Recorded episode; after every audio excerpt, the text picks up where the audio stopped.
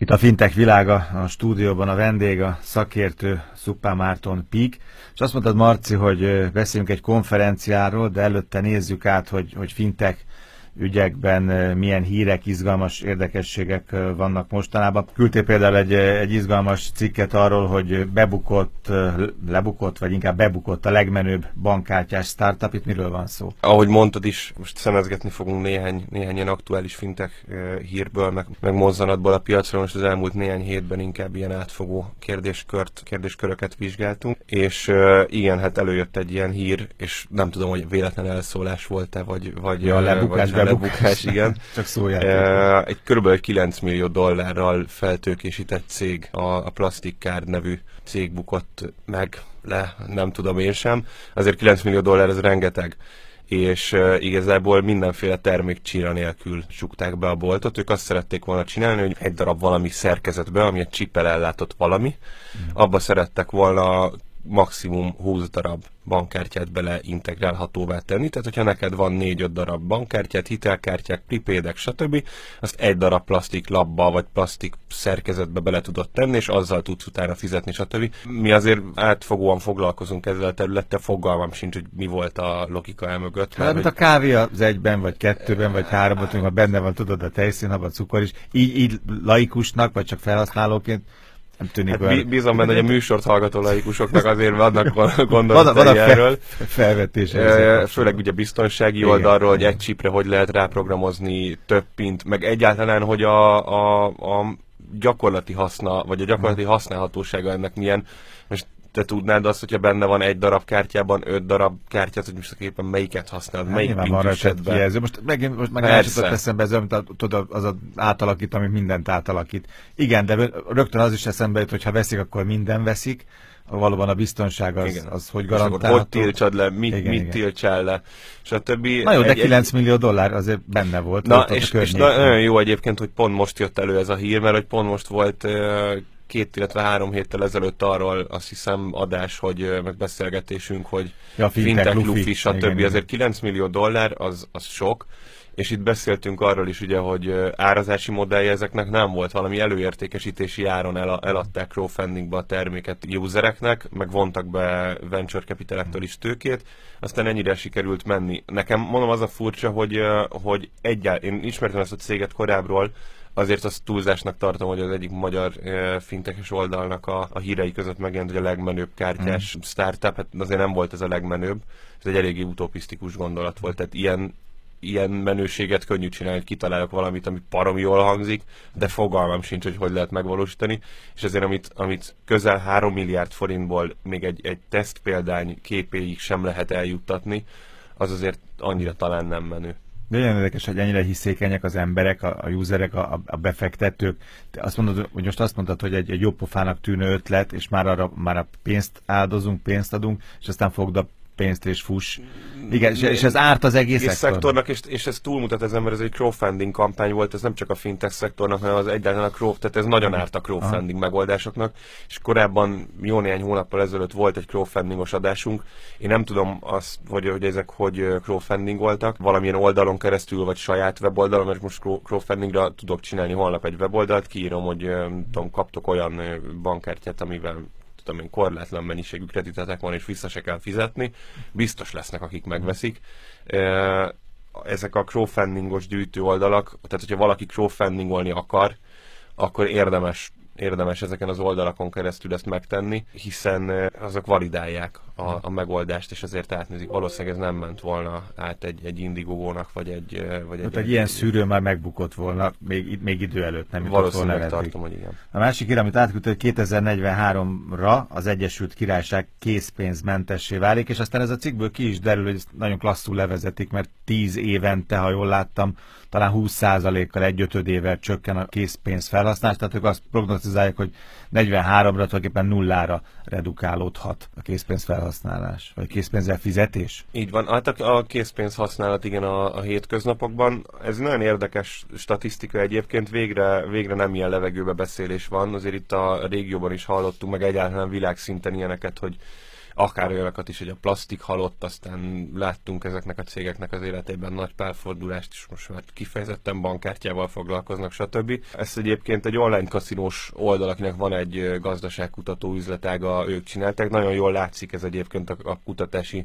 metódusban, meg ennek a felépülésében egy, egy teljesen kvantitatív alapú valami, tehát ez nincsen súlyozva társ, társadalmi trendekkel, meg kvalitatív kérdésekkel, ki tényleg szám, számok, trendekre van alapozva, azért nem is egyenes arányosságban nézi meg, meg súlyozza a különböző mutatókkal, de nagyon érdekes statisztikákat tár elénk, és egész egyszerűen abból, abból képeznek néhány algoritmus alapján egy, egy végdátumot. Én azt gondolom, hogy ez, ez nyilván nem pont 2043-ra lesz. No, de a Ez kicsit tudod olyan, mint a valószínűségszámítás, hogy, hogy, vagy az átlag számítás. Hát azt mondod, Igen. hogy van ennyi az átlaga, lehet, hogy pont annyi Alul soha nem volt. fölül Aha. égek, ezt tudjuk, ez egy jó. Meglátjuk jó, majd. De 2004-ben a vásárlások kétharmada volt ugye készpénzes, 14-ben már csak a fele, tehát a dolog nagyon szépen látszik a számok tükrében. Ami nagyon izgalmas volt, azt, azt is átküldted nekem, hogy a, a megkérdezettek kétharmada azért nem érezné magát komfortosan egy teljesen készpénzmentes társadalom. Azt ez írtó érdekes, ez valahogy azért még legalábbis most élő és megkérdezett generációkban ez, a, ez az érzés, ez a vágy, hogy a zsebemhez nyúlok, és valami zörög vagy csörögben, ez még benne van. Igen, ez olyannyira így van, nagyon érdekes, ilyen kicsit ilyen skizofrén állapot ez egyébként. Nem csak ez a vélemény, mert ez egy, ez egy ilyen hirtelen benyomás volt, hogy az emberek ezt megkérdezték, és akkor úgy voltak, hogy úr hát el se tudják képzelni, nyilván azt mondják, hogy nem kényelmes, de, de a számok is ezt támasztják alá.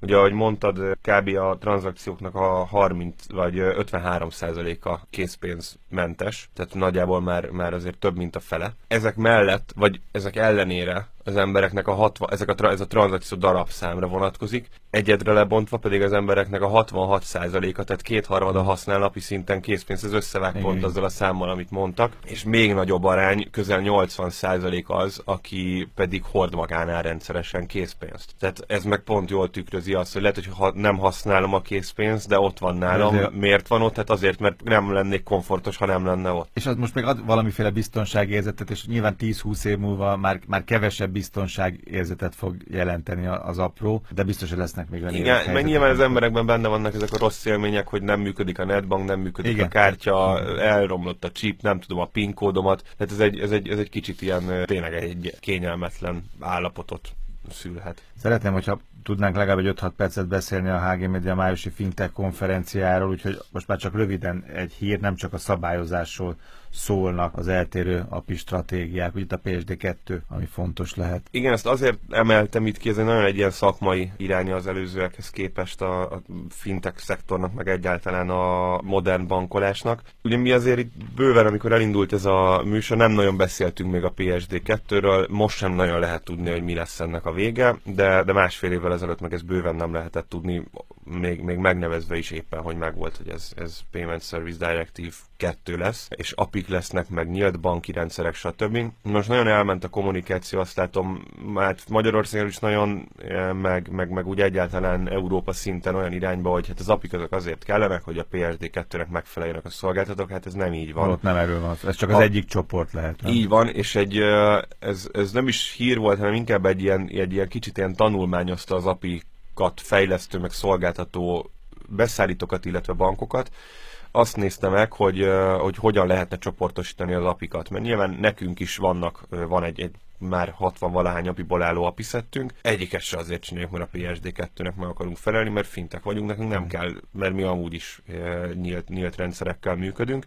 Tehát ti nem arra vártok. Így van, és itt tett egy ilyen csoportosítást ez a tanulmány, egy ilyen nagyon egyszerű egyes kettes csoportot hozott létre. Az egyes csoport az, a, az, az úgynevezett, úgy hívja ő ezt, hogy regulatory API, ez ami, ami kifejezetten a, a felügyeleti igények miatt születik meg. Erre azt mondja, hogy nem feltétlenül felel meg a biznisz a piacon működő, vagy, vagy, vagy Tehát nem az igényeket szolgálja ki, hanem, hanem valami lehetőséget teremt, vagy szolgál. Nem is lehetőséget teremt, hanem lehetős, hát lehetőséget teremt a banknak, hogy ne bírságolja meg a felügyelet, igazából most nagyon szkeptikusan hozzáállva ennyit, ennyit tesz. A másik pedig a platform API, amit mi is csinálunk, úgy építkezünk, hogy az egész platformunk API alapon hívható és, és használható legyen.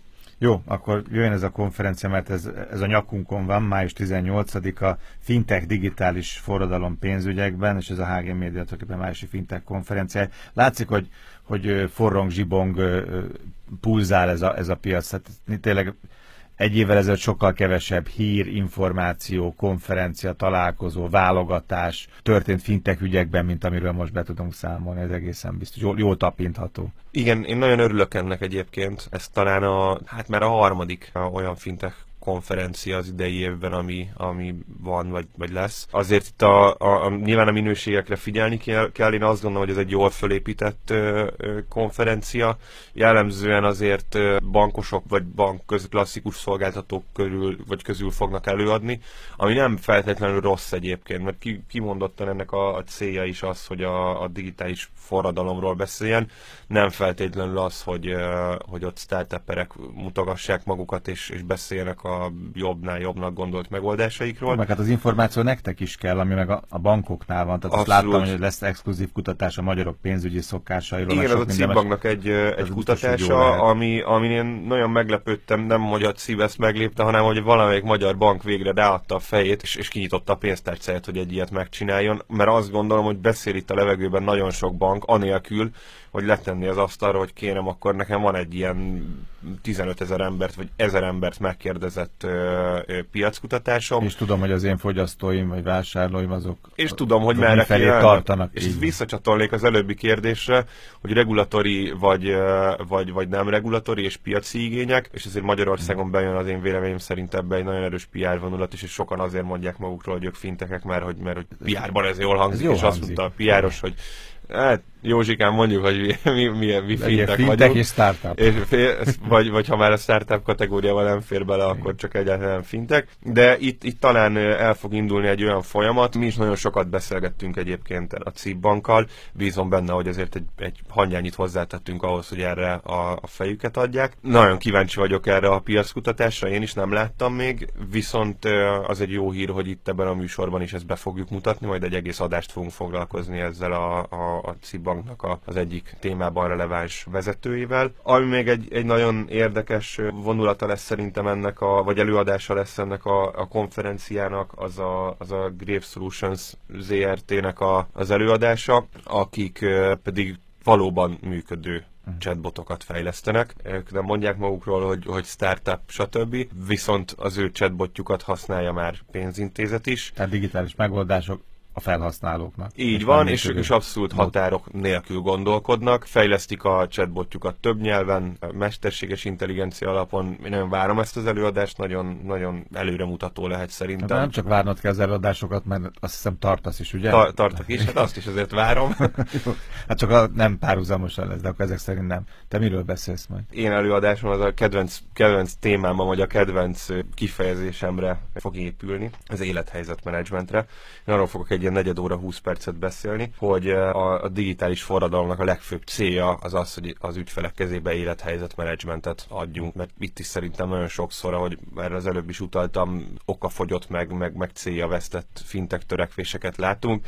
Én azt gondolom, hogy, hogy ennek ez a legfőbb célja, úgyhogy erről fogok oda számolni, hogy miért gondolom ezt, és hogyan gondolom ezt elérhetőnek. Hát azt láttam, hogy rajtad kívül lesznek pénzintézeti vezetők, programozók, ahogy mondta, startupperek, trendkutatók, kereskedelem prominens Sőt, ami szerintem lesznek. nagyon jó ebben a, a, az előadásban, hogy állami vállalatoknak vagy állami szervezeteknek a képviselői is ott lesznek. Ott lesz például Kara Ákos, aki a Nemzeti Fejlesztési Minisztériumból érkezik, ő államtitkár, így van. Én nagyon jónak gondolom azt, hogyha össze vannak eresztve ezek a az állami, a piac. Így, így van, mert mégis mondhatunk mi akármit startupként, hogyha mondjuk a bankok teljesen szembe mennek ezzel, ez már talán megtörtént, hogy össze vannak eresztve a klasszikus bankosok a, a, a fintekesekkel most oda csatolják mellé az állami szerveket, illetve a, az állami vállalatokat is. Fintech digitális forradalom pénzügyekben, tehát május 18-án a HG Média májusi fintech konferenciája. Meglátjuk, hogy mi a nyerő stratégia a magyar piacon most, és talán azt is, hogy mi várható kettő vagy öt év múlva. Szupán Márton Pik, köszönöm szépen, hogy itt voltál.